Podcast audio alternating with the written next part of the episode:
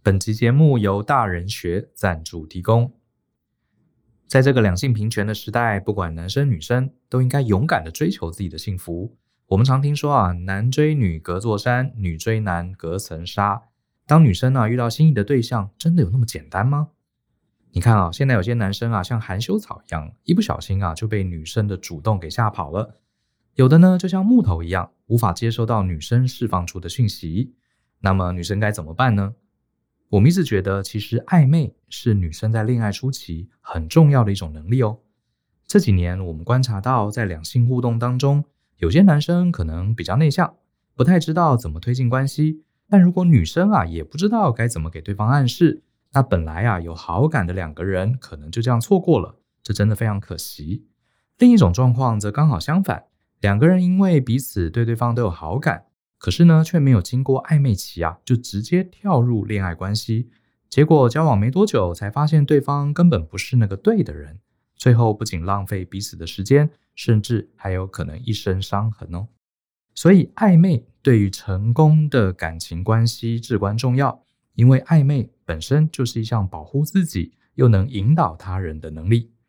大人学设计了这堂给女性的大人暧昧知识课程。由知名的两性作家、大魔王的恋爱人类学笔记作者张玉琪老师担纲，在这堂课当中，我们会透过几个个案的讨论，教导女生们如何正确的利用适度的暧昧，展开一段美好的恋情。这当中包含怎么观察对方，如何更进一步，还有如果对对方不感兴趣，又该怎么样得体的退后等等，让你在面对下次恋情前，能以成熟女性的优雅风范。让这段关系更加顺利。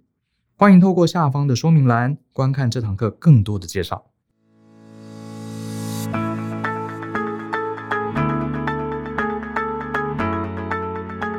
欢迎收听大人的 Small Talk，这是大人学的线上广播节目。我是 Joe 张国阳。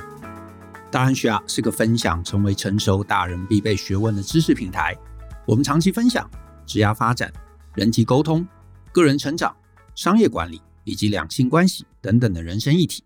那欢迎大家可以多多关注。那如果呢你喜欢我们的内容啊，欢迎留言分享你觉得很棒的地方。当然也希望你能够分享给你的亲朋好友哦。那在今天的节目中啊，我其实想要延续啊聊一下之前的某一集啊，那这一集呢是第两百二十二集。那那一集的这个标题啊，叫做“来聊聊对女生人生影响最巨大的那个决策吧”。那在那一集里头呢，啊，所谓人生最巨大的决策，就是呢，我当时提到，对女生而言，有两个决策其实需要非常的谨慎。第一个呢是结婚，第二个呢是生小孩。只是呢，就比较麻烦的是嘛，就是我们大部分人啊，从小。可能被童话故事、被迪士尼哈，甚至被偶像剧洗脑，所以大家对于这两件事情，往往会带着比较高度粉红色泡泡的滤镜，会觉得这两件事情好像是很轻松，好像是很简单，而且呢，踏进去之后，我就会进入到一个幸福快乐的环境。但是我在那一集里头有提到，就是呢，这两件事情其实没有大家想的那么轻松，没有大家想的那么简单。所以呢，如果你在呃不管结婚啊或者生小孩，你如果对很多配套措施或者很多细节你没有想清楚，那你往下走，这两件事情就有可能会带给你人生天翻地覆的改变，甚至是其实你环顾四周，一定有你周围的一些朋友甚至亲戚，他们运气不好，所以呢，婚礼的那一天就会是他整个人生的最高点。啊，真的哦，最高点哦，那是他最荣耀的一天，对不对？穿了白纱，拍了婚纱，然后大家都来，每个人都很羡慕的看着你。可是那是人生的成就最高点，接下来每况愈下，甚至是最后走到非常非常惨烈都有可能啊，都有可能。我在网络上啊，这个脸书上面也有一些这个婚姻的社团啊，我自己因为有在做一些两性相关的议题嘛，所以我常常会加入，然后去看。你会发现，其实还蛮多已婚的女生，其实，在婚姻关系中是非常非常的不开心的，甚至是他们会留言说：“早知道是这样子，我就不结婚了。”啊，但是我那一集啊，我当时贴出来的时候，然后我在脸书上面分享，还蛮多我的网友们啊，会在下面这个留言，然后呢，很多人都写说，哇，就听你这样讲，我忽然发现这个世界好可怕啊！因为我猜啦，我猜啦，在我们现在的这个教育环境中，其实很多人是真的没想过婚姻还有生小孩背后可怕的那一面。那我记得我当时回应就是说，其实当然它有它可怕的地方，所以你必须要好好想清楚啊，因为这很多东西是不可逆的嘛。可是呢，婚姻这件事情的关键啊，或者是说一个长期伴侣关系这样的一个关键，终究你还是要找到一个喜欢的人，或者是你至少啊要找一个好人。其实很多女生就继续留言问我说：“哎，那就到底什么是好人？”好，那当时我因为忙，所以这件事情我就放下来啊。那但是今天我就想要来聊聊，到底什么是好人？好人到底怎么定义？好，到底是那种你知道憨厚老实？或者是说，哎，这个交往经验很少啊，好像比较好控制，不会在外面乱搞；或者是那种很孝顺、很爱爸妈的；或者是就是整天工作，然后没什么兴趣嗜好的；或者是呢那种女人缘很差的那种钢铁直男啊。因为其实女生，我觉得有一个认知，会觉得说啊，这种不太会在外面乱搞、不会变心的，好像相对比较可靠。嗯，这个我是抱持比较负面的态度啦。啊，那当然还有一种好人，就是那种你知道嘴上嚷嚷，一直都说自己是好人的。我先说，我有一本书，大家可能知道，叫做《爱情市场学》。我在那本书里头的最后，我有写到十五种不能嫁的男人。那有买书的，我觉得其实你可以回头再稍微翻一翻，复习一下。我其实有一个东西，我特别强调哦，就是那种表现得很孝顺的，我其实都会建议你不要嫁。为什么我讲到这个呢？因为我最近也在准备一堂课，叫做《成熟大人的父母相处指南》。我在里头其实就有提到，婆媳关系的一个关键成因，其实都在男生身上。那为什么常常会在男生身上呢？因为有些男生啊，有些男人，他很用力，想要在婚姻关系以及父母关系中去扮演一个孝顺的形象。那他努力扮演，他就会牺牲你的权益。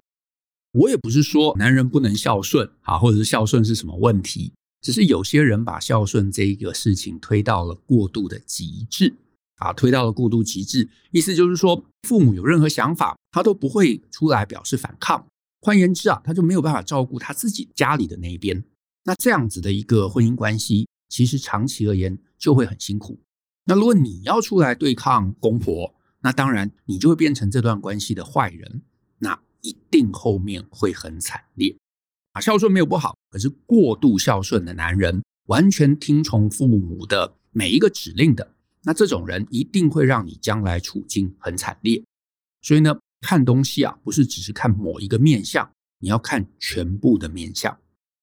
那总之啊，我觉得刚刚讲的这些条件都不是我认定的好人，甚至我要说啊，如果他觉得他是好人的，甚至常常都不是。为什么？因为通常恋爱经验少的人，他很容易觉得自己是好人，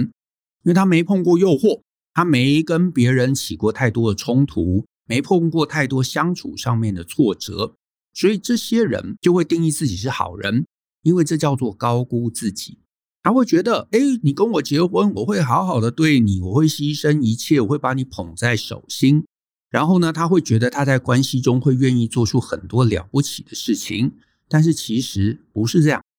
当你高估自己，你其实就不知道你在一些极限状况中的反应。你碰到诱惑，你会怎么应对？你今天可能没有真正碰到诱惑，所以你会觉得哦，我会你知道死心塌地对你白头偕老。但是你永远不知道真的诱惑来的时候，他会是什么反应，甚至很可能翻脸不认人。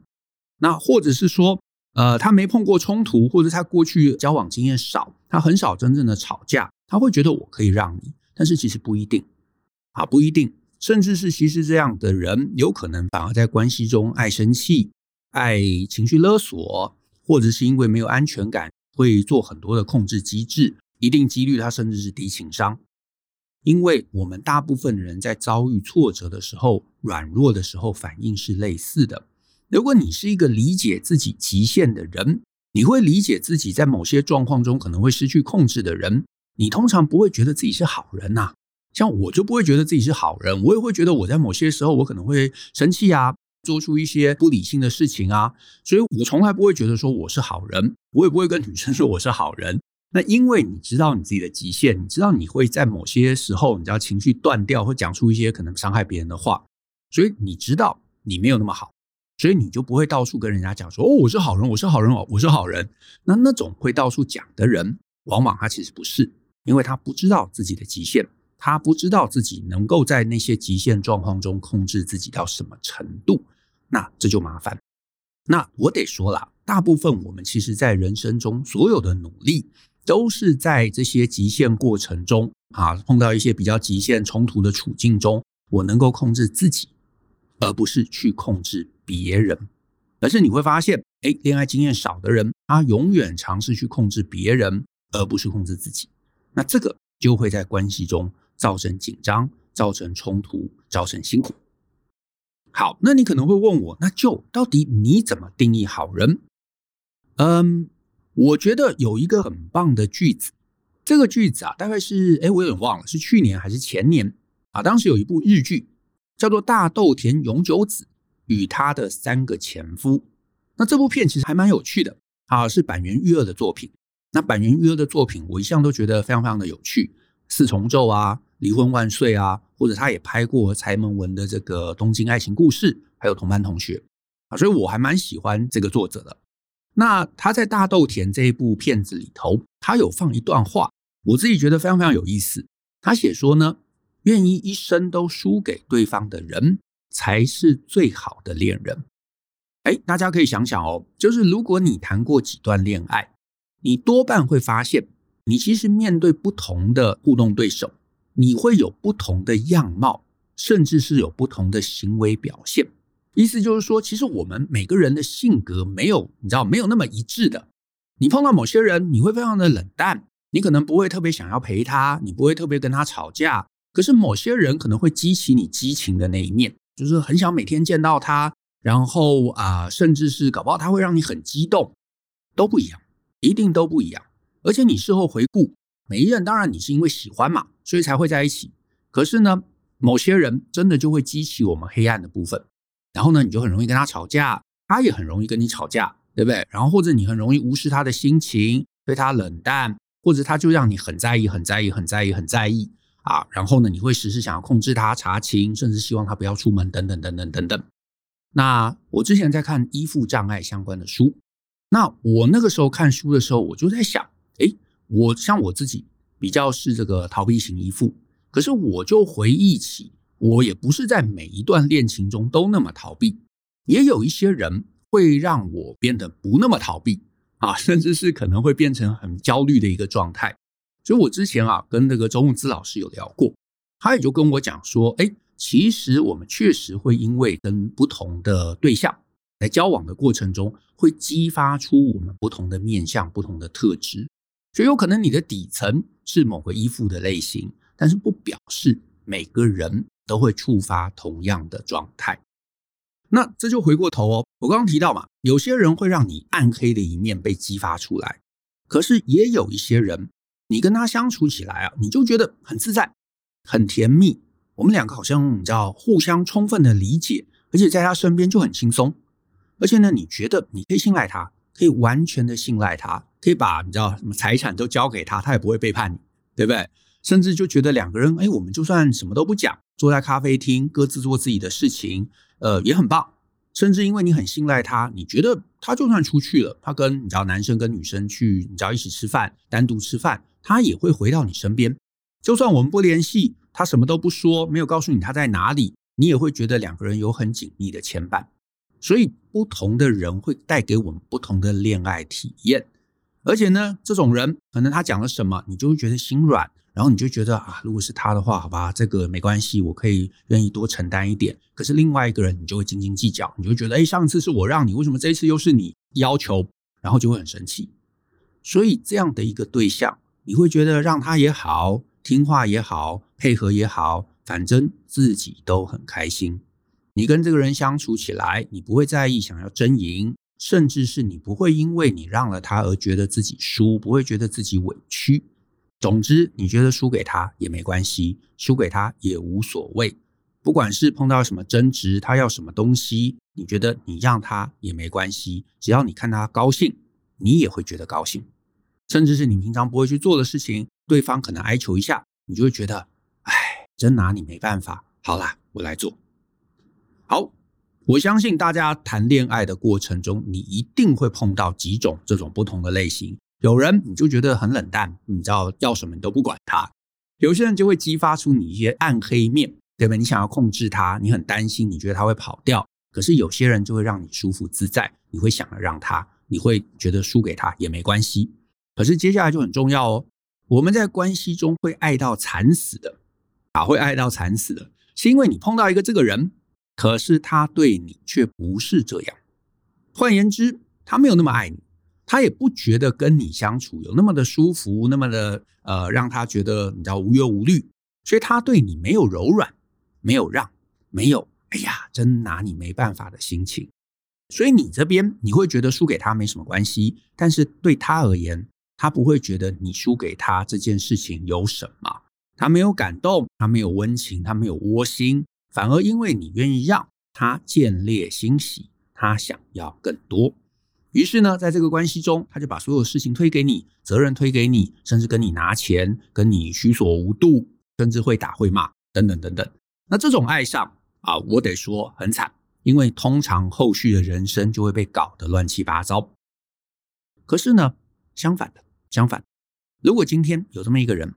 你觉得输给他没关系，让他也没关系，你看他高兴，你也觉得很开心，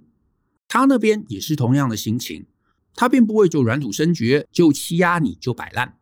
反而他跟你有相同的立场，他也觉得你好可爱，他也觉得。输给你没关系，他也愿意让，他也愿意退，他也觉得看你高兴，他也开心。换言之，两方都觉得输给对方没关系，两方都觉得输给对方，看对方高兴，我也就高兴。所以在这个关系中，互相就会退让，反而我们谁都不会真正的欺压到对方。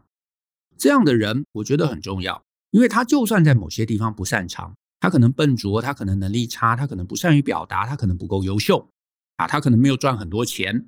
可是你就会觉得那些事情其实真的不重要，因为你有更在意、更舒服、更温馨的一段关系，是你在这个相处过程中你觉得很重视、很值得、很想要捧在手心的。那至于其他那些不够完美的，搞不好你可以挺身而出，你可以支持，你可以多做一点。甚至你可能觉得这根本不影响生活，或者你就是愿意忍受。简单的讲了，你喜欢他，他喜欢你，你们互相退让，而且他弱的地方你可以承接，他也愿意在别的地方给予补偿。在他眼里你是很棒的，在你眼里你也觉得他很棒。两个人相处不用力，生活不艰辛。我觉得这个非常重要。对方在意你，又关心。关系的稳定，又愿意一辈子都输给你，这个才是我所谓的好人。所以呢，希望大家都先碰到这个愿意一生都输给对方的人。这个人存在了，关系舒服了，关系稳定了，关系让你想要真正的捧在手心，那这个关系你才该去思考结婚，才该去思考生小孩。因为这样的关系才有办法长长久久，才有办法互相支援，以及呢，在过程中不管碰到外在什么艰辛，你们两个人都能够一起抵抗。那我们今天的节目就到这边，谢谢大家的收听。